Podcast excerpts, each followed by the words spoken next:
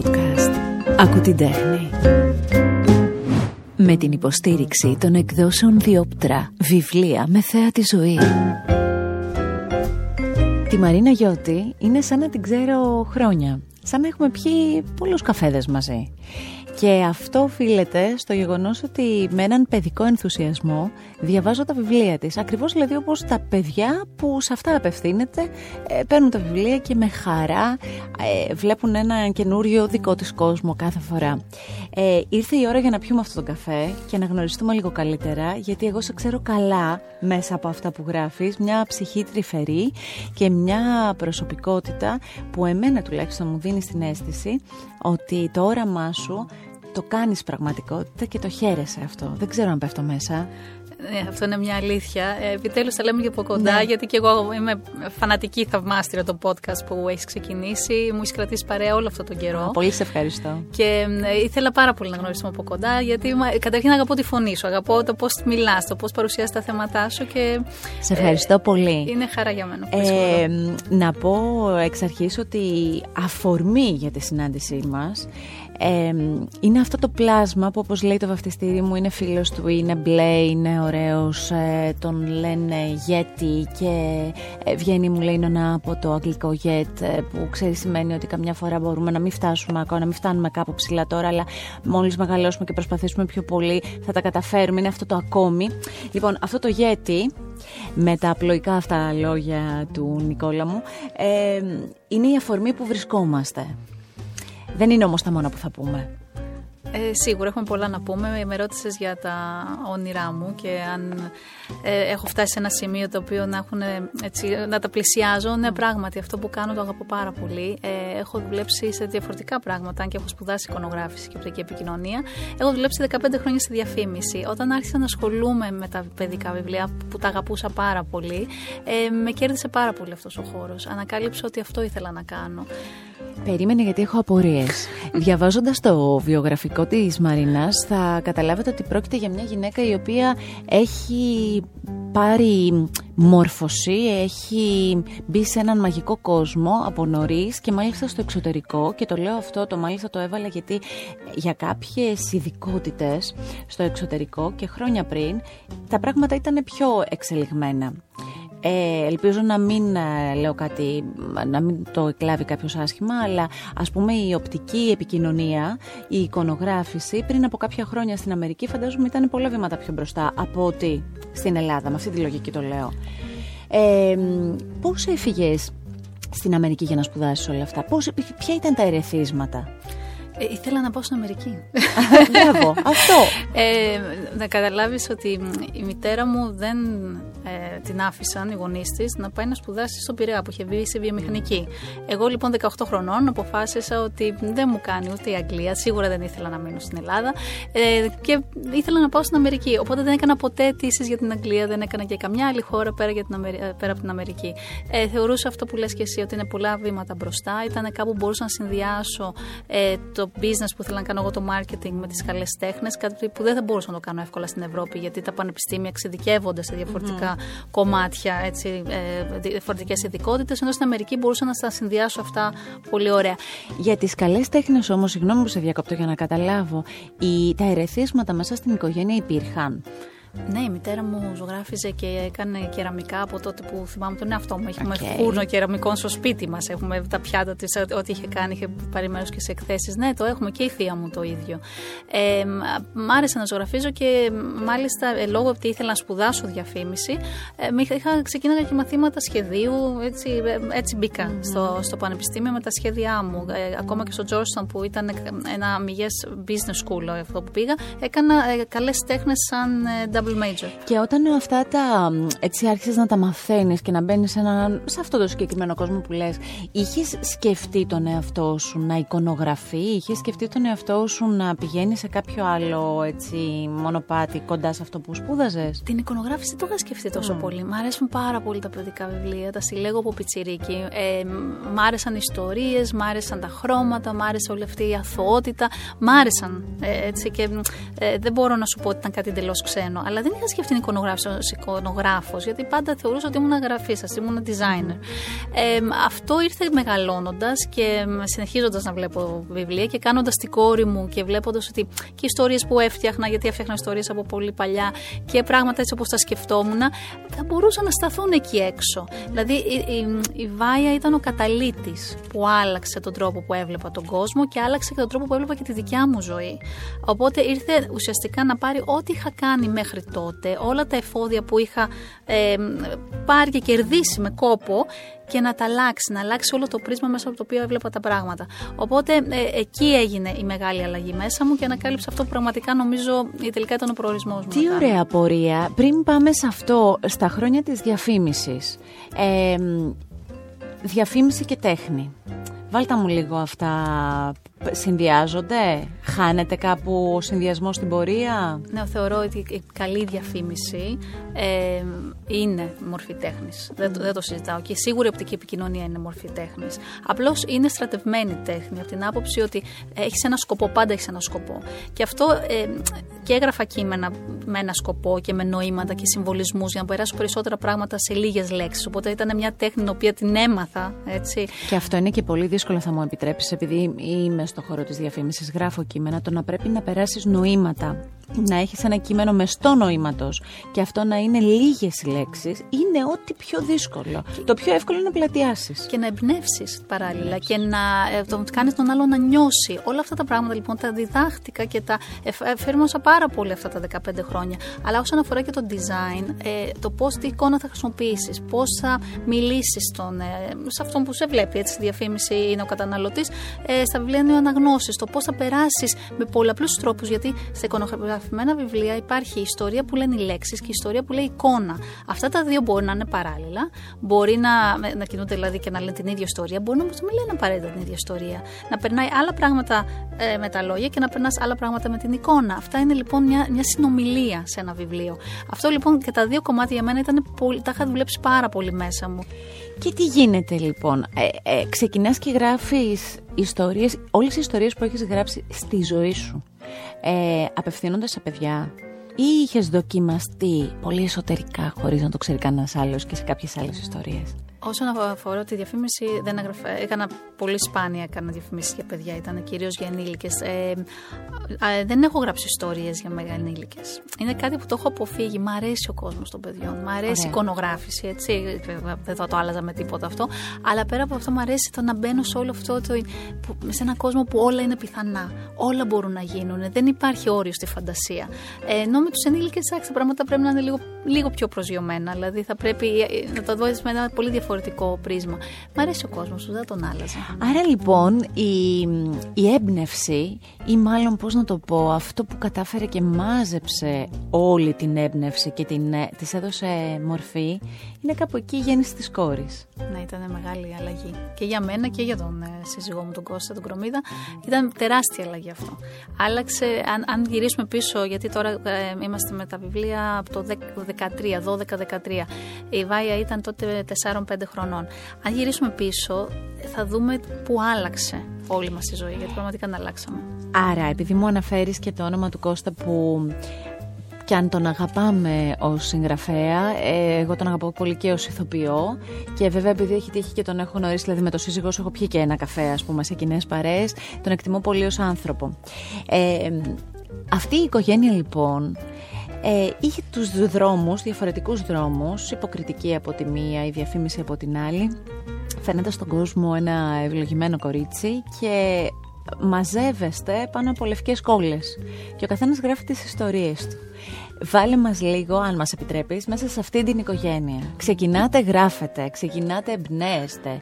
Ε, ποιος πρώτα λέει τα όνειρα, τα πρώτα πρώτα όνειρα της συγγραφής στον άλλον, ποιες είναι οι αντιδράσεις, πόσο παράλληλα έγιναν, ε, ο Κώστας γράφει και αυτός από πάρα πολύ παλιά. Ε, είχαμε γράψει μαζί και ένα επεισόδιο για ένα σύριαλ. ένα πιλότο, το είχαμε κάνει και πάλι. Καλός συνεργάτης. Ε, είναι διαφορετικός. Ε, ε, είμαστε πολύ δυναμικοί και οι δύο, έχω να σου πω. Ε, έμαθα, έμαθα να είμαι καλύτερη εγώ. Ο Κώστας είναι πολύ καλός. σε εμπνέει, σε σπρώχνει. Ε, είναι, θα το κάνουμε τώρα. Ε, έχω να σου πω ότι πάρα πολλές φορές λέγω Βρε Κώστα, ξέρεις, θα ήθελα πάρα πολύ να να γράψω, να εικονογραφήσω, Ναι, να... ναι. θα κάνει ό,τι περνάει από το χέρι του για να σε βοηθήσει. Αυτό για μένα ήταν. ε, Αυτό όμως δεν είναι πάρα πολύ σημαντικό, Μαρίνα. Αυτό είναι πάρα πολύ σημαντικό. Να έχεις αυτό το σπρώξιμο το γλυκό για να κάνεις αυτό που έχεις στο νου σου. και να ακούει. Ε, από την άποψη ότι δεν έβαλε τα δικά, τις δικές του σκέψεις, τα δικά του όνειρα, αυτό που νόμιζε εκείνος για μένα, αλλά ε, ε, άκουσε το δικό μου θέλω. Και το άκουσε περισσότερο από ό,τι τολμούσα να το πω εγώ, πολύ πιθανόν. Και το πήρε και το έκανε ό,τι περνούσε από το χέρι του για να γίνει πραγματικότητα. Εσύ άκουσες το δικό του θέλω; Θεωρώ, που- θεω- θέλω να πιστεύω πως ναι, αλλά ο Κώστας είναι καλύτερος σε αυτό. Εμένα καμιά φορά πρέπει να μου το πεις να με ταρακουνήσει. Ε, αλλά νομίζω μεγαλώνοντας και είμαστε 21 χρόνια μαζί, ε, ότι έχουμε γίνει πολύ καλύτεροι σε πολλά πράγματα και μεγαλώνουμε και μαθαίνουμε παρέα. Ε, με κάνει καλύτερο άνθρωπο. Θέλω να πιστεύω ότι μ, προσπαθώ να κάνω κι εγώ εκείνον. Ε, ό,τι και να είναι, συνεχίζουμε να μαθαίνουμε μεγαλώνοντας και αυτό είναι πολύ όμορφο. Ε, είναι πολύ συγκινητικό έτσι όπως το λες γιατί μ' αρέσει να ακούω ιστορίες ζευγαριών ε, σε εισαγωγικά και χωρίς εισαγωγικά επιτυχημένων ε, και άρα και ευτυχισμένων ε, σε κάποιες περιπτώσεις. Μ' αρέσει πάρα πολύ η κοινή σας πορεία. Ε, Ξεκινάς λοιπόν να, να λες ότι και με τη βοήθεια του Κώστα όπως είπες και της οικογένειας να λες ότι εγώ θα, θα αυτές τις ιστορίες για τα παιδιά θα τους δώσω εικόνα και θα γράψω και τις λεξούλες τις ωραίες και αυτό θα το συνδυάσω και θα βγουν τα, τα βιβλία. Θυμάσαι τα πρώτα, το, το πρώτο ολοκληρωμένο, την πρώτη στιγμή που πήγε στον εκδοτικό, την, αυτό το πρώτο. Το Φυσικά το θυμάμαι και, και δεν το πίστευα κιόλας. Ε, ο- έστειλα την ιστορία μου. Ε, ήμασταν γνωστοί τότε με τον ε, πρώτο μας εκδοτικό. Ε, και την έστειλα και πραγματικά τους άρεσε. Και λέω: Θα ήθελα να, να δοκιμάσω να κάνω μια εικονογράφηση. Έχω σπουδάσει εικονογράφηση. Ε, να δω, αν δεν σας αρέσει, δεν πειράζει. Θα βρούμε ένα πολύ καλό εικονογράφο. Δεν έχω κανένα πρόβλημα με αυτό. Τους ε, έκανα λοιπόν την ε, πρόταση και μάλιστα αυτή την πρόταση έκανα, την έκανα τρεις φορές. Έφτιαξα το βιβλίο από την αρχή, χωρίς να τους την έχω στείλει. Δεν ικανοποιόμουν από αυτό που έβλεπα, με αυτό που είχε κάνει και το ξανά έκανα από την αρχή. Τρεις φορές λοιπόν έκανα την εικονογράφηση σε αυτό το βιβλίο και όταν τελικά ένιωσα ότι okay, μπορώ να τη στείλω, την έστειλα τότε σε, στον εκδοτικό και τους άρεσε. Και έτσι κάπως ξεκίνησε το πρώτο βιβλίο. Δεν ήταν σίγουρο θα πάω για- να γίνω εικονογράφος, κάτι που το ήθελα πάρα πολύ και το έχω δουλέψει πολύ και από τότε συνεχίζω να σπουδάζω και να μαθαίνω και να, να γίνομαι καλύτερη σε αυτό που κάνω. Ε, αλλά δεν ήταν απαραίτητα ε, ε, εκεί στο ξεκίνημά μου. Χαίρομαι όμως πάρα πολύ γιατί αυτό είναι ίσως που αγαπώ περισσότερο σε σε αυτή τη δουλειά. Ε, τα παιδικά βιβλία, όταν, όπως τα γνωρίσαμε εμείς ως παιδιά, που δεν είμαστε και αιώνες πίσω, αλλά έχουν περάσει χρόνια ας πούμε. Ε, ανοίγω παρένθεση να σου πω ότι το καλύτερό μου είναι τα παιδικά βιβλία. Δηλαδή διαβάζω παιδικά βιβλία ε, όσο διαβάζω και τα βιβλία για ενηλίκους. Τρελαίνομαι, Είναι χάνομαι. τεράστια θ- στα- τάση παγκοσμίως το να διαβάζουν ενήλικες παιδικά βιβλία. Μα με πηγαίνει σε κάτι ωραίους κόσμους που ε, μου θυμίζει ενθουσιασμούς, χαρές, ε, ματιές που είχα τότε. Και είναι, πολύ και ωραίο. συμπυκνωμένη γνώση πολλές φορές. Ε, είναι λίγο άσπρο μαύρο. Είναι κάποια πράγματα τα οποία παίρνεις αλήθειες για τη ζωή σε πολύ απλή μορφή. Και αυτό νομίζω είναι πάρα πολύ όμορφο για κάθε ηλικία. Την κλείνω λοιπόν αυτή την ε, παρένθεση. Τα χρόνια λοιπόν ε, τα λίγο παλαιότερα η εικονογράφηση δεν ήταν τόσο εντυπωσιακή. Δεν ήταν τόσο αυτό που λες ένας παράλληλος κόσμος και συνδυάζεται και με τις λέξεις και βγαίνει η ιστορία και το νόημα. Ήταν λίγο πιο, πιο λιτά, πιο... Τώρα ανοίγεις ένα βιβλίο και πραγματικά δεν ξέρεις τι να πρωτοκοιτάξεις και πού να χαθεί το βλέμμα σου. Έχει αλλάξει η αισθητική μας. Έχουν αλλάξει όμως και τα μέσα. Αν σκεφτείς τι δυνατότητες μας έχουν δώσει πλέον τα κομπιούτερ, να επεξεργαζόμαστε Ναι. εικόνες, να επεξεργαζόμαστε αρχεία τεράστια παλιότερα. Αν έκανες να αλλάζουμε, να το ξεκινήσεις από την αρχή. Το πώς διόρθωνες ένα, ένα οτιδήποτε Σωστό. έφτιαχνε. Είχε τεράστιο βαθμό δυσκολίας. Ακόμα και στην τυπογραφία υπήρχαν πάρα πολλοί περιορισμοί που σήμερα δεν υπάρχουν. Ναι. Οπότε αλλάζοντας τα μέσα μας έχουν δώσει τεράστιες δυνατότητες. Είναι μιας άλλης εποχής. Όπως πολλά βιβλία, καλό κακός μένουν στο παρελθόν, δεν μπορούν να εξελιχθούν. Έτσι και κάποιες εικονογραφίες παρόλα αυτά έχουν μια ομορφιά. Πόσα βιβλία μετράς μέχρι τώρα; Έχω 12 βιβλία ε, με τις εκδόσεις Διόπτρα, που είναι μετά, μετά το πρώτο Το μου σπίτι βιβλίο. σου είναι είναι το αυτό. σπίτι μου, το εκδοτικό μου σπίτι και είμαι πάρα πολύ ευτυχισμένη και ευγνώμων που έχω βρεθεί εκεί. Ε, κοιτώντας πίσω στο, πρω- στο πρώτο, στο δεύτερο, στην πορεία, ε, τι βλέπεις για την εξέλιξή σου, τι βλέπεις για τα πιο εσωτερικά σου ας πούμε, πώς, πώς σε κρίνεις; Ε, είμαι ένα work in progress. Θεωρώ ότι όλοι οι άνθρωποι είμαστε work in progress, δηλαδή εξελισσόμαστε καθώς δουλεύουμε. Ε, σίγουρα, κοιτώντα τις πρώτες μου δουλειές, θα έλεγα πράγματα που θα ήθελα να κάνω διαφορετικά. Όσο μπορώ, τα διορθώνω. Μου δίνει τη δυνατότητα και αυτό ο εκδοτικός μου. Κάποια πράγματα να τα ανατυπώσει, γιατί κάνουμε πολύ συχνά ανατυπώσεις και αυτό είναι πολύ ωραίο. Μπαίνω μέσα και διορθώνω συνεχώς. Αλλά νομίζω όμως ότι ήμουν πολύ ε, αληθινή σε αυτό που ήθελα να πω επειδή αυτή, λόγω της εμπειρίας μου στη διαφήμιση και τα παραμύθια αλλιώς, που είναι τέσσερα βιβλία, που έχουν ένα άλλο είδους εικονο, μια άλλους είδους εικονογράφηση ε, και οι στιγμούλες που ήταν δύο βιβλία και το μια καρδιά, το μια στιγμή, το μια αγκαλιά. Όλη κάθε σειρά έχει ένα άλλο είδος εικονογράφηση, αν τη δεις. Αυτό δεν είναι ότι άλλαζα γνώμη, άλλαζα στυλ κάθε φορά. Απλώς θεωρώ ότι κάθε ιστορία έχει έναν τρόπο να την πεις. Και οι εικόνες πρέπει να συμβαδίζουν με αυτό που θες να πεις. Ε, δεν απαραίτητα δηλαδή ένα στυλ που πάει παντού. Υπάρχουν εικονογράφοι πάρα πολλοί και καλοί εικονογράφοι, και έχουμε καλούς εικονογράφους στην Ελλάδα, οι οποίοι έχουν ένα στυλ το οποίο πάει σε όλα τα βιβλία, σε ό,τι κάνουν, ακόμα και art που κάνουν και το πουλάνε, το κάνουν με αυτόν τον τρόπο. Και αυτό πολύ ωραίο είναι. Εγώ δεν είμαι τέτοιο είδους εικονογράφος. Θέλω κάθε βιβλίο μου να πει τη δική του ιστορία με τον καλύτερο δυνατό τρόπο. Ε, πρώτα γράφεις και μετά εικονογραφείς. Ναι, φυσικά. Ε, πρώτα έχεις την ιδέα. Ξεκινάς με την ιδέα το τι θες να πεις. Ε, Βρίσκεις το όχημα. Εγώ, εγώ τουλάχιστον δουλεύω έτσι. Το, και μέσα πώς θα το, θα το εξηγήσω. Γράφω την ιστορία και μετά ε, ξεκινάω Δεν το έχει τύχει ποτέ η έμπνευση να έρθει ανάποδα. Δηλαδή να οραματιστείς ε, ένα παιδάκι, ένα πλάσμα, ένα, δεν ξέρω, ένα λουλούδι και να σου έρθει ανάποδα. Θα σου πω για το γέτι. Γιατί είναι πολύ στοχευμένη η ερώτηση, το κατάλαβα. Ε, το Yeti λοιπόν, ε, επειδή είχα βρεθεί πριν 5-6 χρόνια, ήμουνα σε μια διάλεξη, οποία μιλούσαν για τη θεωρία της Κάρολ Ντουέκ πάνω στην, στη νοοτροπία ανάπτυξης. Που, που, είναι μια, να πούμε πολλά. Που είναι μια ε, ε, εξαιρετική έτσι, ε, σκέψη και οι έρευνες έχουν αποδείξει και όλο το εκπαιδευτικό σύστημα πλέον παγκοσμίως πάει προς τα εκεί. Ε, όταν λοιπόν άκουσα για αυτό το κόνσεπτ της νοοτροπίας ανάπτυξης που συζητούσε, λέω τι ωραία ιδέα, τι φανταστική φανταστικό πράγμα να πει αυτό σε ένα βιβλίο. Και εκεί από το Yet, από το αγγλικό Yet, γιατί εκείνη φυσικά είναι στην αγγλική ε, γλώσσα, μου ήρθε το Yeti. Αυτό μου ήρθε πρώτα και μετά σκέφτηκα τι θα κάνει το Yeti. Αλλά είναι από τις πολύ λίγες φορές που γίνεται αυτό. Λίγο πριν μπούμε για τα καλά στο Yeti και σε όλο αυτό που λες, θέλω και δύο-τρία πράγματα ακόμη. Δηλαδή, ε, όταν γράφεις, απομονώνεσαι, έχεις αυτή την πολυτέλεια; Βάζω τα ακουστικά μου, γιατί δεν, έχω, δεν γίνεται διαφορετικά. Ε, είμαι σε ένα σπίτι που είναι, έχει, έχει κόσμος συνεχώς, μπαίνει, βγαίνει. Ε, και ο Κώστας είναι συνεχώς εκεί και βάει πάρα πολλές ώρες. Οπότε όταν θέλω να απομονωθώ, γιατί είναι πάρα πολύ σημαντικό από τη στιγμή που κάποιος θα σε φωνάξει, θα βγεις και θα χάσεις τον ήρμο τουλάχιστον για 20 λεπτά για να μπορέσεις να ξαναμπεί σε αυτό που για να μπορείς να είσαι ναι. δημιουργικός. Οπότε βάζω τα ακουστικά μου και ξέρουν, μου μιλάνε, δεν ακούω τίποτα. Ε, υπάρχουν φορές που έγραφες με μουσική; Ναι, πάντα. Όταν φορά τα ακουστικά μου, έχω πάντα μουσική. Τι ακούς; Ναι, τώρα.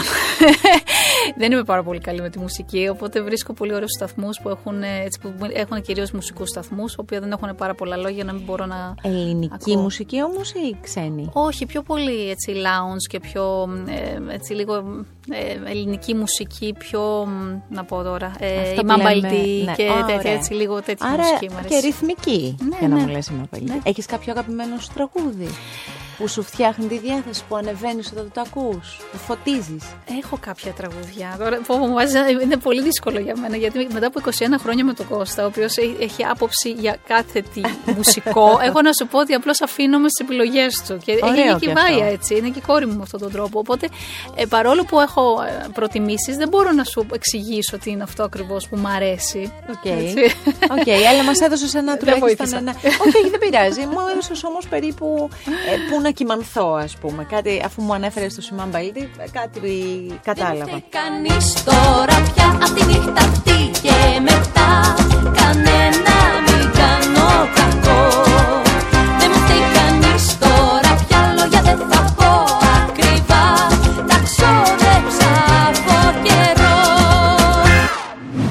την τέχνη και ενημερώσου για όλες τις νέες κυκλοφορίες των εκδόσεων Διόπτρα με ένα κλικ στο διόπτρα.gr Βιβλία με θέα τη ζωή.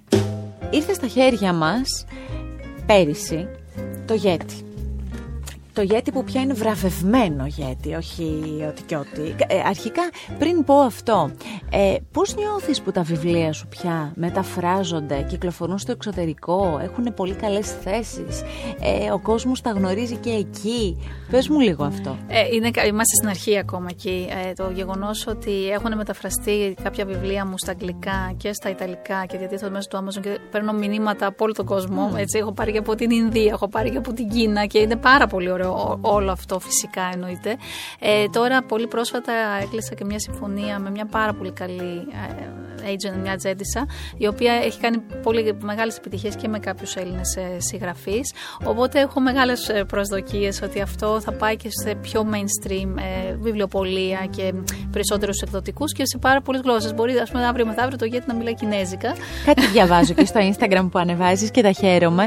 Ε, έλεγα και πριν ξεκινήσουμε ότι έχεις και ένα εκπληκτικό site δικό σου. Και το λέω γιατί δημοσιογραφικά είναι τόσο updated, είναι, έχει, έχει πληροφορία, έχει στοιχεία πρόσφατα, έχει κομμάτια press, ότι έχουν γραφτεί για σένα και οι συνδέξεις που έχεις δώσει. Και εμένα αυτό σε πληροφορώ ότι μου άρεσε πάρα πολύ, μου δείχνει μια πολύ οργανωμένη δουλειά. Ε, το site μου είναι εργαλείο, εγώ έτσι το βλέπω και μέσα εκεί όταν θέλω πέρα από την αρχείο με ό,τι έχω κάνει και τις συνεντεύξεις μου και τα βιβλία μου και όποιον θέλω να, κάποιον να ενημερώσω, τους δίνω το site μου και αμέσως www.marinazioti.gr. Οπότε αμέσως πολύ εύκολα μπορώ να του πω ό,τι χρειάζεται να ξέρει για μένα. Αλλά υπάρχει και εκπαιδευτικό υλικό. Μπορούν να μπουν μέσα εκπαιδευτικοί και να βρουν πράγματα που για τα βιβλία μου που μπορούν να χρησιμοποιήσουν στις τάξεις τους. Μπορώ να ανεβάσω τέτοι, ε, κάποια βίντεο που μπορούν να τους βοηθήσουν. Όλα αυτά λοιπόν τα κάνω μέσω του site μου. Οπότε είναι ένα εργαλείο. Και οι γονείς επίσης. Γιατί έχεις και ειδικό section, αν θυμάμαι καλά, που είναι για τους γονείς, όχι μόνο για τους εκπαιδευτικού. Ναι, σε, μέσα στο site μου μπορούν να βρουν και activities για τα παιδιά, έτσι, για κάποιες δραστηριότητες μπορούν να κατεβάσουν εντελώς ε, δωρεάν, ε, μπορούν να ενημερώνονται, να παίρνουν το newsletter που στέλνω κάθε φορά που γίνεται κάτι καινούριο. Ε, οπότε κάνω πάρα πολλά πράγματα μέσα. Σε μια εποχή που οι γονείς ε, πραγματικά ψάχνονται για να βρουν τρόπους και διάβλους επικοινωνίας με τα παιδιά και να είναι όσο γίνεται πιο σωστή αυτή η τρόπη, εν περιπτώσει. Ε, νομίζω ότι αυτό που τους δίνεις είναι και πολύ ωραίο. Είναι ένα ωραίο εργαλείο. Ειδικά μέσα στην πανδημία, και τα πανωτά lockdowns, ε, αυτή η σχέση με τους γονείς και τους δασκάλους έχει εκτοξευτεί. Ναι. Και μέσω των social media, αλλά έχω και μια κλειστή ομάδα αναγνωστών στο facebook, στο οποίο εκεί μπορώ να βάζω και live αναγνώσεις, όχι μόνο δικών βιβλίων, αλλά και άλλων που παίρνω φυσικά την άδεια. Μπορεί κάποιος να μπει μέσα και να βρει όλο αυτό το υλικό. Έχω ανακαλύψει πόσο βοηθάει mm-hmm. τους γονείς, ε, πόσο τα live μας τους έδωσαν δύναμη μέσα στην πανδημία. Με συναντάνε στο δρόμο πολύ συχνά και λες ευχαριστούμε μας κρατήσατε παρέα, ε, που βοηθήσατε τα παιδιά, ναι. που μας δώσατε όλο αυτό το υλικό. Και αυτό για μένα μου δίνει και μένα τρομερή δύναμη για να κάνω περισσότερα. Θέλω όμως τώρα να σε ρωτήσω το εξής. Με την κόρη, ως γονιός κι εσύ, έτσι, ως μητέρα, ε, εσύ πώς τα πας, δηλαδή πώς νιώθεις, ε, ποιο είναι το δικό σου ε, βοήθημα, πού μπαίνεις για να διαβάσεις, τι μπαίνεις για να κάνεις ας πούμε, για να δεις αν, αν όλα βαίνουν καλώ. Ενημερώνουμε πάρα πολύ από τα sites. Υπάρχουν πολύ καλά sites για γονείς. Ε, αυτή τη στιγμή ελληνικά sites, πέρα από τα ξένα που διαβάζω, αλλά και ελληνικά site, το οποίο σου δίνουν πάρα πολλές πληροφορίες αν θες κάτι.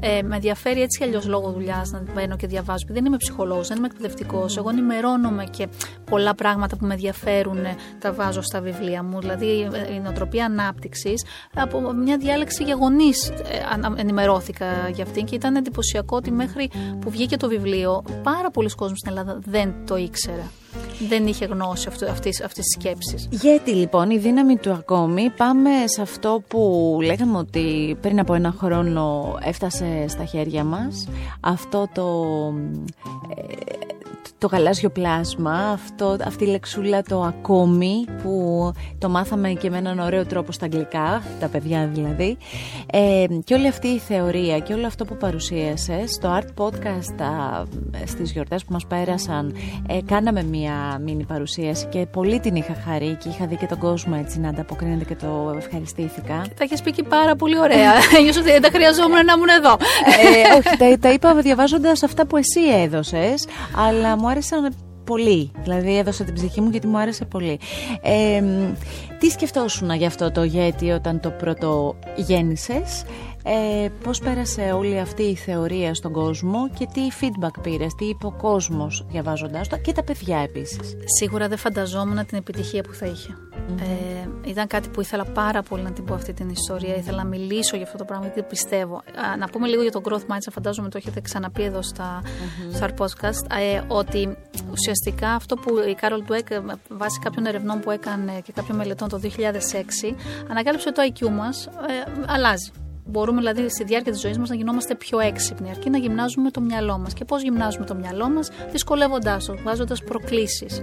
Κάθε λοιπόν δυσκολία που έρχεται, κάθε φορά που δεν μπορούμε να κάνουμε κάτι, αυτό είναι μια πρόκληση για το μυαλό. Ε, η σκέψη λοιπόν είναι ότι μέχρι τώρα επιθεωρούσαμε όλοι ότι είχαμε μια σταθερή νοοτροπία ανάπτυξη. Όλα τα παιδιά λοιπόν γεννιούνται με κάποια ταλέντα και κάποιες ικανότητες. Ότι είσαι πολύ καλός στα μαθηματικά, πολύ καλός στο, στον αθλητισμό ή έχεις κάποιο ταλέντο στη μουσική.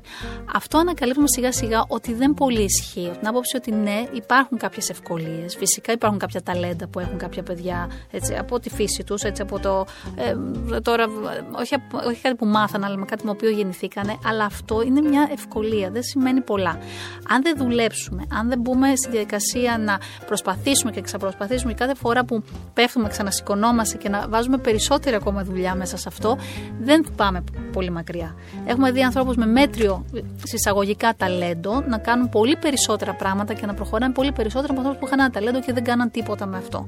Οπότε η ουσία εδώ της νοοτροπίας ανάπτυξης είναι ότι κάθε δυσκολία ε, και κάθε πρόκληση μας κάνει καλύτερους. Τα λάθη είναι για να μαθαίνουμε και να παίρνουμε αυτό που χρειάζεται για να προχωρήσουμε παρακάτω και κάθε αποτυχία είναι απλώς μέρος επιτυχίας. Αυτό το λατρεύω. Το ότι το διάβαζα και πρόσφατα γιατί υπάρχει και σε αυτό που κρατάω τώρα και θα σας πω Το διάβαζα ότι ναι αυτό, αυτό είναι πολύ ωραίο μήνυμα Ότι δεν είναι άλλο πράγμα η αποτυχία και άλλο η επιτυχία Ότι η αποτυχία είναι ένα κομμάτι της επιτυχίας.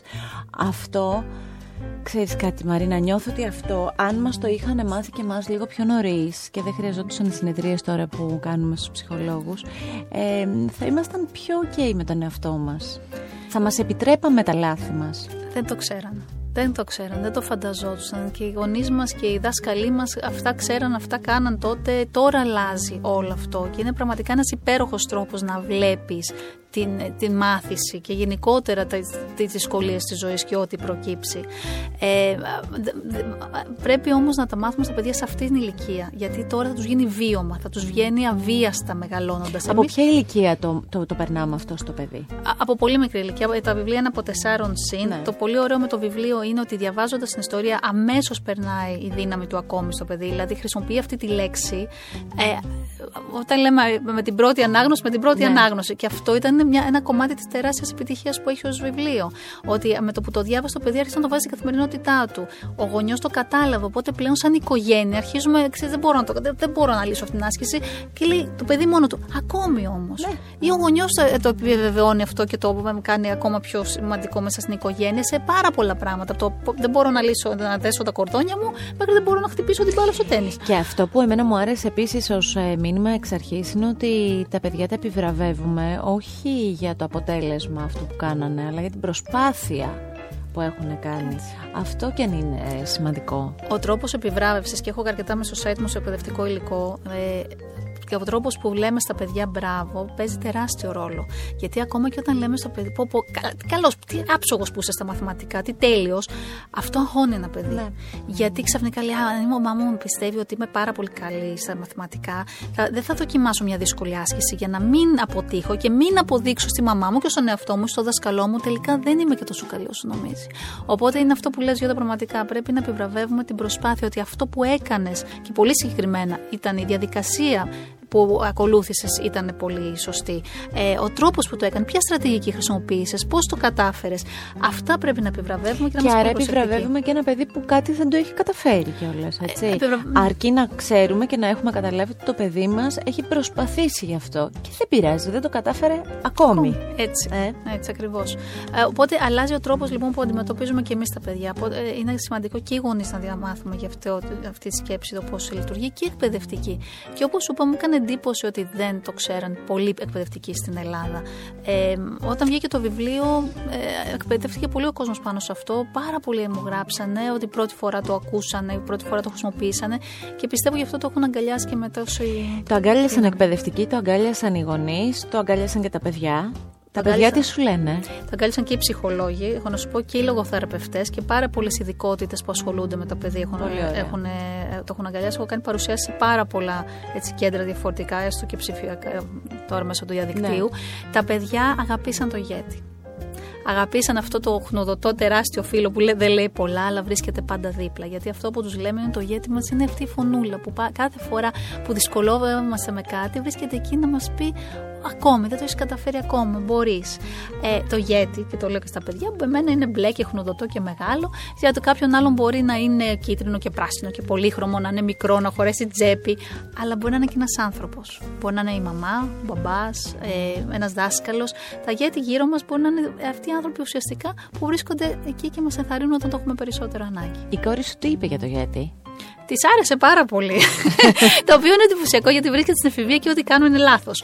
Οπότε ότι το γεγονός ότι της άρεσε και της άρεσε πάρα πολύ και το ημερολόγιο, πήρα πολύ καλή κριτική από την κόρη μου για το ημερολόγιο, ε, με χαροποίησε ιδιαίτερα. Ε, κυκλοφορεί λοιπόν το Γέτι, κάνει την πορεία του, έχει πολλή πορεία ακόμη να διανύσει ως ε, βιβλίο, ε, βραβεύεται, παίρνει το πρώτο βραβείο στην ελληνική παιδική λογοτεχνία, ε, Ωραία στιγμή, πολύ ωραία. Φωτεινή στιγμή για σένα. Φωτεινή στιγμή γιατί αυτό το βραβείο ειδικά ε, το δίνουν και οι αναγνώστες. Ναι. Ε, οπότε ε, για μένα ήταν τριπλή χαρά και τους ευχαριστώ πάρα πολύ γιατί παρακινηθήκαν τόσο πολύ και αγαπήσαν τόσο πολύ αυτό το βιβλίο που μπήκαν στη διαδικασία να, να το διαλέξουν και για μένα ήταν κάτι και άλλο. Και πώς έρχεται λοιπόν, πάμε στο τώρα, πάμε στο πολύ τώρα γιατί μόλις κυκλοφόρησε, πώς έρχεται λοιπόν η, το επόμενο βήμα που είναι αυτό ακριβώς που κρατάω γιατί ημερολόγιο θετικής σκέψης Πώς έρχεται η, η, ιδέα να όλα αυτά από το βιβλίο να έχουν μια συνέχεια και να μάθουμε στα παιδιά, γιατί εγώ έτσι το πήρα, έτσι, έτσι το κατάλαβα, ε, ότι είναι πολύ ωραίο να κρατάμε ένα ημερολόγιο, να μάθουμε στα παιδιά να γράφουν στο ημερολόγιο τους και βεβαίως να είναι γεμάτο από θετικές έννοιες, από ωραίες παρακινήσεις. Το λάτρεψα αυτό Μαρίνα, πραγματικά το λάτρεψα ε, και δεν είμαι παιδί και θα το συμπληρώσω εγώ να ξέρεις, με μεγάλη χαρά. Το έχω ακούσει πάρα πολλούς γονείς αυτό, να ναι. ξέρεις, ότι γενικότερα και ενήλικες το πόσο τους ε, άρεσε το ημερολόγιο. Ε, το ημερολόγιο ήταν στη σκέψη μου πριν φτιάξω το βιβλίο. Δηλαδή έχοντας το γέτη και λέγοντας τι θα κάνω την ιστορία, ήξερα την ιστορία, έλεγα αυτό θα ταιριάξει πολύ ωραίο με ένα ημερολόγιο θετικής σκέψης. Ε, αυτά τα είδους ημερολόγια υπάρχουν στο εξωτερικό, στα αγγλικά, μπορείς να βρεις. Δεν είναι κάτι εντελώς. Αν και το όλο το υλικό μέσα το έχουμε δουλέψει με δύο πολύ καλούς εκπαιδευτικούς, την Αγγελική, την ε, ε, την ε, Γεωργία Σολομού και την Αγγελική Χαλκιοπούλου, συγγνώμη, που ζουν και εργάζονται στην Κύπρο. Η Αγγελική είναι και βραβευμένη εκπαιδευτικός ε, και το έχουμε, το έχουμε δουλέψει πάρα πολύ. Γιατί, όπως είδες, δεν είναι κενές σελίδες. Μέσα υπάρχουν συνεχώς πράγματα να κάνεις. Ε, βάζει τα παιδιά από μικρή ηλικία να το συμπληρώσουν και να αλλάξουν τον τρόπο που βλέπουν ε, γενικότερα την καθημερινότητά τους. Και τις δυσκολίες και όταν δεν καταφέρνουν κάτι και να, τους βάλουν, να κάνουν μικρές προκλήσεις στο να γίνουν καλύτεροι σαν άνθρωποι και πιο θετικοί. Οπότε πάμε ουσιαστικά από τη θεωρία, που είναι το βιβλίο, το «Γιατί δύναμη του ακόμη, στην πράξη που είναι το ημερολόγιο. Ε, πριν πούμε όμως πράγματα που μπορεί κάποιος να βρει, ένα παιδί μπορεί να βρει μέσα και να το συμπληρώσει, να πούμε ότι η ιδανική ηλικία για αυτό το ημερολόγιο ποια είναι; Το ημερολόγιο, επειδή είναι ωραίο να το συμπληρώνει κάποιος ε, μόνος του, ένα παιδί μόνο του, είναι από τα 7 συν, που μπορεί και γράφει και διαβάζει πιο εύκολα. Αλλά ε, και στα 7 αλλά και στα 6 μπορεί να το συμπληρώσει σαν, με, συνεργασία με τον γονιό σαν journal partner. Δηλαδή να το συμπληρώσουν μαζί. Ε, δεν υπάρχουν ημερομηνίες απάνω. Οπότε, ναι, μένει 92 μέρες, δηλαδή 3 μήνες ουσιαστικά, αν το συμπληρώνεις καθημερινά, αλλά μπορεί να σου πάρει και 6 μήνες και 7 και 8. Και όταν τελειώσει, μπορεί να πάρεις ένα επόμενο. Γιατί κάθε φορά, δηλαδή το ίδιο το ημερολόγιο ξανά, κάθε φορά το παιδί, καταρχήν η επανάληψη το βοηθάει βοηθάει να μάθει πράγματα. Κατά δεύτερον, το βάζει σε μια διαδικασία να αλληλεπιδράσει με το μερολόγιο διαφορετικά. Οπότε δεν μας περιορίζει αυτό. Ισχύει και αυτό που είπα στο ξεκίνημα, ότι μαθαίνει και το παιδί να γράφει, ε, να κρατάει σημειώσεις καθημερινά, να, λέει, να μιλάει με τον εαυτό του. Ε, έχουμε πλέον έρευνες δείξει ότι το να κρατάς ημερολόγιο ε, σε βοηθάει σε πράγματα που δεν μπορείς να φανταστείς. Το λέγε και ο Oprah Winfrey, το γράφουμε και ναι. μέσα. Ε, είναι πράγματι είναι μια αλήθεια αυτό. Πρώτον, πέρα από το σε βοηθάει στην έκφραση, στην ορθογραφία, στο να εκφράζεσαι με ε, γραπτό, γραπτός, ε, σε βοηθάει να καταγράψεις τα συναισθήματά σου, να τα τοποθετείς κάπου και να προχωράς, να γυρνάς πίσω να δεις πώς ένιωθες σε κάποια άλλη δεδομένη στιγμή. Το να κρατάς, και βοηθάει και πάρα πολύ, πάρα πολλοί συγγραφείς ε, κρατάνε ημερολόγιο και κρατάνε ακόμη ημερολόγιο. Είναι ένα από τα πράγματα που βοήθησε στο να γίνουν συγγραφείς. Μια ωραία εξάσκηση. Ε, εξαιρετική εξάσκηση και όλοι έτσι, και οι ψυχολόγοι και όλοι οι άνθρωποι που ασχολούνται με αυτό το κομμάτι λένε πόσο σημαντικό είναι να μπορούμε να, να βγάζουμε τα συναισθήματά μας ε, στο γραπτό λόγο. Και σημαντικό και δύσκολο είναι. Δηλαδή, άμα, πρέπει να το μάθεις να το κάνεις αυτό. Γιατί καμιά φορά ακούς ανθρώπους που έχουν μέσα υλικό και δυσκολεύονται όταν τους ζητήσεις να το περάσουν σε μία κόλλα χαρτί. Δηλαδή, δεν είναι έτσι τόσο εύκολο. Ε, και το μερολόγιο, έτσι όπως είναι, επειδή περισσότερο το συμπληρώνεις αυτό το μερολόγιο, επειδή είναι για μικρότερες ηλικίες παρά γράφει μόνος σου, αν και υπάρχουν σημεία που mm. μπορείς να γράψεις, ουσιαστικά είναι μια εισαγωγή στο journal, μια, μια εισαγωγή στο ε, Σε μία από τις. Ε, στο ξεκίνημα, νομίζω στη σελίδα 98, αν το θυμάμαι καλά, ε, μιλάς για τις επιβραβεύσεις. Δηλαδή, βάζεις, το οποίο το βρήκα μαγικό, είναι η 98 ή εγώ το είπα έτσι. Το ακόμη. Είναι 98 ακόμη, το έχεις προσέξει αυτό. Οκ, 98 ακόμη. Γιατί ναι, ξεκινάει ναι, ανάποδα. ανάποδα. Μπράβο, γιατί το 'ψαχνα τώρα. Έχεις δίκιο. Έχεις δίκιο. Λοιπόν, είναι σε αυτή τη σελίδα που ζητάς, το οποίο το βρήκα μαγικό. Ακούστε τι συμβαίνει σε αυτή τη σελίδα, λοιπόν. Θα τη βρείτε. Ζητάει η, η Μαρίνα ε, στα παιδιά να γράψουν μόνα τους την επιβράβευση που θέλουν να κάνουν οι ίδιοι στον εαυτό τους. Υπέροχο υπέροχο να, να, να το έχεις στο μυαλό σου αυτό ότι μπορείς εσύ ο ίδιος, δικαιούσε εσύ ο ίδιος να επιβραβεύσει τον εαυτό σου. Δηλαδή, αν, αν, λες, αν συμπληρώσεις μέχρι αυτό το σημείο, ξέρω εγώ, τον ένα μήνα, τότε θα υπάρχει μια επιβράβευση που θα είναι και ο καθένας σημειώνει μόνος του τι ποια είναι η επιβράβευση. Έτσι, και προκαθορίζεται κιόλας γιατί το βάζεις σαν στόχο. Δηλαδή, ξεκινάς και λες, όταν συμπληρώσω σε 7 μέρες, στον ένα μήνα, στους 3 μήνες, θα έχω αυτά τα τρία στάδια. Οπότε ουσιαστικά βάζεις στόχους. Βάζεις και τα παιδιά σε μια δικασία το να θέτουν τους στόχους μόνα τους και να μπορέσουν να, το, να και τους λες και όλοι, μην το βάλουν και πολύ ψηλά το στόχο, να είναι ο στόχος ε, πραγματικός για αυτούς, ε, για να, μην, ε, να, το καταφέρουν. Υπάρχει μέσα στο ημερολόγιο που το λέει ότι μπορούμε να καταφέρουμε ε, περισσότερα μα κάνοντας πολλά μικρά βήματα από αυτά τη μέρη, λίγα μεγάλα. Και αυτό είναι κάτι που πρέπει να το πούμε στα παιδιά, γιατί βάζοντας έτσι πιο κοντινούς στόχους, πολλούς πιο κοντινούς, ε, επιβραβεύεσαι και παίρνεις και θάρρος και δύναμη και πας στον επόμενο και στον επόμενο. Όταν είναι πολύ μακρινή και, άπια, και λίγο άπιαστη ναι. η στόχη, μετά κουράζεσαι στη διαδρομή. Δεν έχεις αυτή την επιβράβευση. Οπότε είναι σημαντικό να κάνουμε μικρά βήματα. Χωρίς να θέλουμε να προδώσουμε τα πάντα εδώ μέσα, που εμένα αν με αφήσεις να το κάνω, οπότε πρέπει να με σταματάς. Ε, δώσε λίγο έτσι τέσσερα-πέντε στοιχεία που βρίσκει κάποιος εδώ.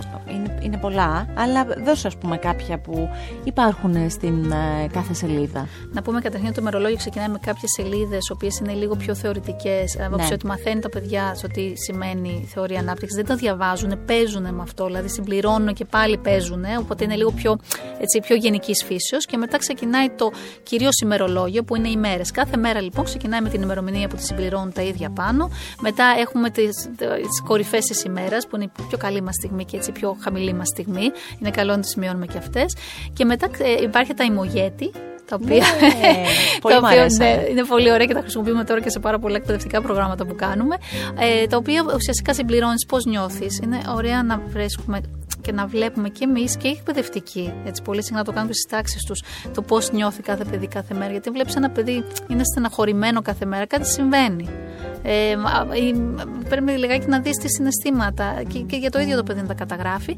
Και μετά υπάρχει μια ενότητα εκεί που αλλάζει κάθε μέρα. Ε, μπορεί να είναι το σακουλάκι, το σακούλι των ρητών. Μπορεί να είναι το μαγικό σακούλι. Να είναι ο στόχος του θήτα, θετική στόχη ναι. δηλαδή. Μπορεί να είναι μια πρόκληση. Κάθε μέρα λοιπόν γίνεται κάτι διαφορετικό. Μου επιτρέπεις να διαβάσω έτσι μια πρόκληση. Τυχαία τώρα το άνοιξα, έτσι. Λοιπόν, αφιέρωσε μερικά λεπτά για να κατεβάσεις και να μάθεις κάποιο application το οποίο να σε βοηθάει να χαλαρώνεις. Για παράδειγμα, Smiling Mind ή άκουσες στο YouTube την άσκηση με τίτλο Χαλάρωση, το κόκκινο μπαλόνι. Αυτό είναι μία πρόκληση σε μία τυχαία μέρα. Θα ανοίξω επίσης τυχαία σε κάτι ακόμη, να, προ... να προδώσω ένα ακόμη, ας πούμε. Όχι πολλά. Α, έχω φτάσει, α, έχω φτάσει στο μαγικό σακούλι. Κατά τη διάρκεια του σημερινού γεύματος, συζητήστε για αστείες οικογενειακές στιγμές. Αυτό είναι στο μαγικό σακούλι. Έχει απίστευτες, ωραίες, γλυκές προκλήσεις. Ε, χρωματισμένες θετικά όλες ε, ξέρεις τι, όσο σε άκουγα, ξέρεις τι απορία έχω. Οι γονείς αυτό το ημερολόγιο θα το βλέπουν. Πες ότι το παιδί είναι 9 ετών και δεν χρειάζεται τη μητέρα ή τον πατέρα για να το συμπληρώσει. Γιατί μπορεί να το κάνει και μόνο του. Εγώ η μητέρα μετά θα πρέπει να ανατρέξω, θα ζητήσω την άδεια, θα μοιραστώ κάτι με το παιδί, θα μου δείξει αυτά που θέλει μόνο; Μόνο, Πώς το χειρίζομαι; μόνο εκείνο το θέλει. Όχι είναι κάτι, το μερολόγιο είναι κάτι πολύ προσωπικό και κάθε παιδί θα αποφασίσει τι θέλει να πει και να δείξει. Ε, και νομίζω ότι κάθε γονιός πρέπει να το σεβαστεί αυτό. Ε, νομίζω τα παιδιά, έτσι όπως παροτρύνει το ημερολόγιο, γιατί όπως σου είπα, τα δουλέψαμε όλα αυτά και χαίρομαι που μου αρέσουν πάρα, που αρέσουν πάρα πολύ. πολύ. Τα δουλέψαμε όμως με δύο εξαιρετικούς εκπαιδευτικούς, ώστε να είναι πολύ στοχευμένα. Δεν είναι τίποτα τυχαίο μέσα εκεί. Ε, οπότε θα δώσουμε τη δυνατότητα στο παιδί να, να πλησιάσει το γονιό, να κάνουν πράγματα μαζί. Δηλαδή, προκλήσεις, βλέπεις ότι είναι στο οικογενειακό τραπέζι. Είναι πάρα πολλά πράγματα που κάνουν στην οικογένεια. Παροτρύνει ναι. την οικογένεια να κάνουν κάτι. Οπότε από μόνο του σιγά σιγά το παιδί θα έρχεται να μιλήσει στον, ε, στο γονιό για αυτά τα θέματα και πράγματα που βρίσκει μέσα εκεί. Οπότε ναι, όχι, νομίζω ότι είναι κάτι πολύ προσωπικό. Ένα παιδί μπορεί να θέλει να το μοιραστεί, κάποιο άλλο όμως όχι. Ναι. Ε, τι σκέφτεσαι για αυτό το ημερολόγιο, τι, τι, ποιο είναι το όνειρό σου, να, να, να φτάσει πού, να, ποιος είναι ο στόχος του; Αχ, μακάρι να μπορεί το ημερολόγιο σε συνδυασμό με το βιβλίο, γιατί αυτά τα δύο νομίζω, όπως σου είπα, πάνε αρκετά μαζί, να μπορέσει να αλλάξει τον τρόπο που τα παιδιά βλέπουν τον εαυτό τους, βλέπουν τις προκλήσεις, αντιμετωπίζουν τη ζωή, να αλλάξει και να γίνει πιο θετικός και πιο ε, έτσι κοντά σε αυτό που λέμε στην θεωρία ανάπτυξης, δηλαδή να, να βλέπουν ε, ό,τι συμβαίνει σαν μια πρόκληση, να μην απογοητεύονται, να μην φοβούνται την αποτυχία, να μην φοβούνται τα λάθη. Αν μπορέσουμε αυτό να το περάσουμε στα παιδιά μας και η ζωή τους να είναι καλή, καλύτερα, αλλά πιστεύω και ο κόσμος μας θα είναι πολύ καλύτερος. Αυτό που είπα για το work in progress, ότι νιώθω ότι είμαι ένας άνθρωπος σε work in progress, θεωρώ ότι όλοι μας είμαστε έτσι. Μαθαίνουμε και συνεχίζουμε να μαθαίνουμε μια ζωή και δεν τα βανώσαμε έτσι, όταν γεννηθήκαμε με τα ταλέντα μας ή αυτά που θεωρούμε ικανότητες, ούτε όταν τελειώσαμε το σχολείο, όταν τελειώσαμε το πανεπιστήμιο. Μάθαμε πράγματα, πήραμε πράγματα και συνεχίζουμε να μαθαίνουμε κάθε μέρα μέχρι, μέχρι το τέλος. Εγώ, εγώ έτσι το νιώθω και έτσι θέλω να, το, να ζω τη ζωή μου. Ελπίζω λοιπόν και τα παιδιά, ε, αυτή η γενιά που σίγουρα είναι ήδη καλύτεροι από εμάς, ε, να μάθουν τουλάχιστον να, να είναι και ψυχικά υγιείς. Τι σου μαθαίνει η κόρη σου; Ναι, πλέον μου μαθαίνει η κόρη μου. Έχω να πω ότι ό,τι της έμαθα τελείωσε κάπου εκεί στα 9-10. τώρα έχει αρχίσει εκείνη και με μαθαίνει. Που είναι στην εφηβεία τώρα, έτσι. Είναι στην εφηβεία, είναι στα 13. Ε, με μαθαίνει πολλά πράγματα για το πώς λειτουργεί ο κόσμος σήμερα. Τα παιδιά είναι πολύ ψαγμένα, έχουν άποψη, ε, βλέπουν τι συμβαίνει, είναι πολύ πιο προχωρημένα σε θέματα και σε σχέση με το MeToo και σε σχέση με ε, ό,τι μπορείς να φανταστείς όσον αφορά τα ανθρώπινα δικαιώματα. Ε, εμένα μου κάνει τρομερή εντύπωση. Ε, Εμείς δεν είχαμε ιδέα στην ηλικία τους, νιώθω. Κάποια πράγματα, ναι, σίγουρα ήμασταν καλύτερα και από τη δικιά μας γενιά, αλλά αυτή η γενιά με, τη, με τα ερεθίσματα που έχει, ε, έχει άποψη για πράγματα το οποίο δεν φανταζόμουν στην ηλικία της.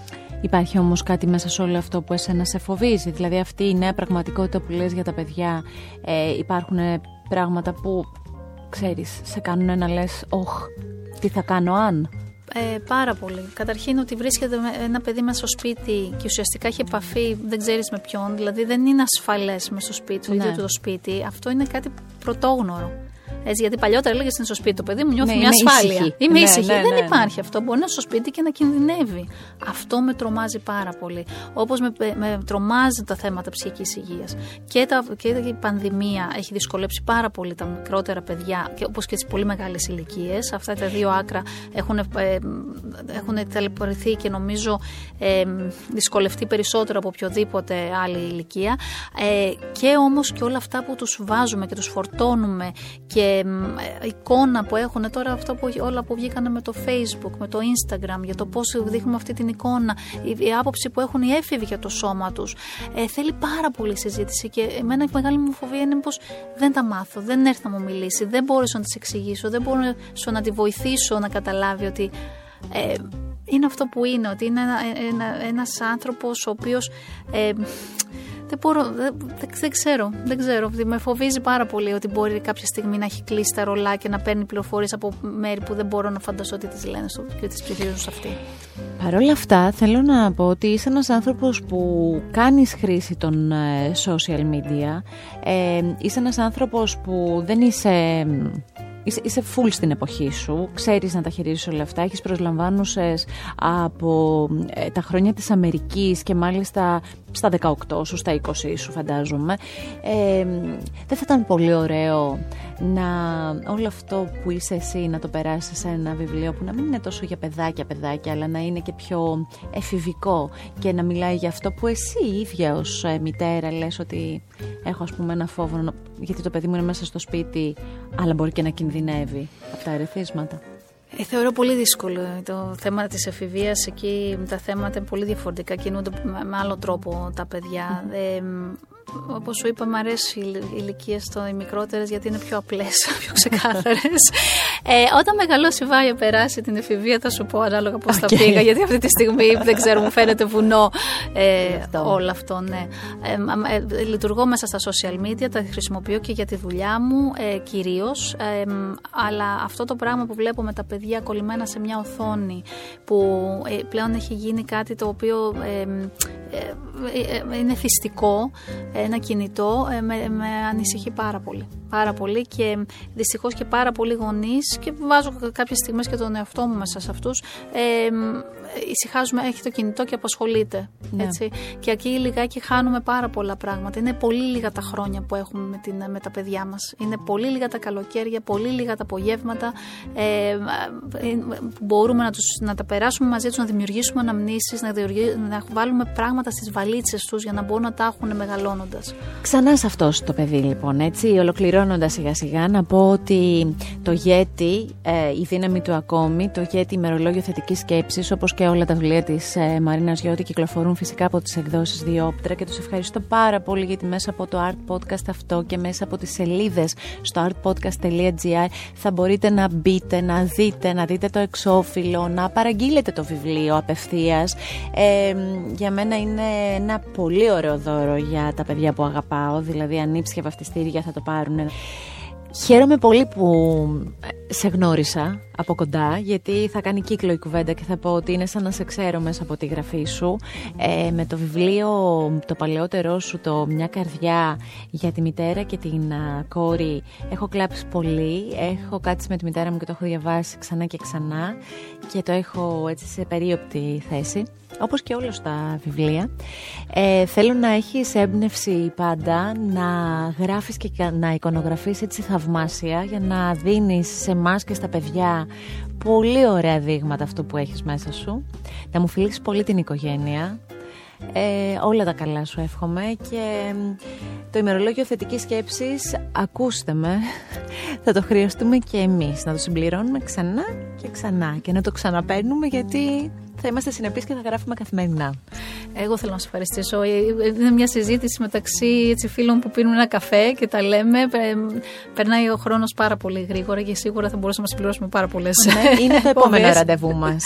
Είσαι και τόσο δραστήρια που νομίζω ότι έχουμε να πούμε πολλά και για τα επόμενά σου που θα έρθουν. Ε, σε ευχαριστώ πολύ πολύ. Αυτό το επεισόδιο Art Podcast και κάθε επεισόδιο μπορείτε πολύ εύκολα να το απολαύσετε στο artpodcast.gr και σε όλες τις πλατφόρμες όποια εσείς επιλέξετε για να ακούσετε podcast. Με την υποστήριξη των εκδόσεων Διόπτρα, βιβλία μεσαία τη ζωή. Ακού την τέχνη. Art Podcast. Με τη Γιώτα Τσιμπρικίδου.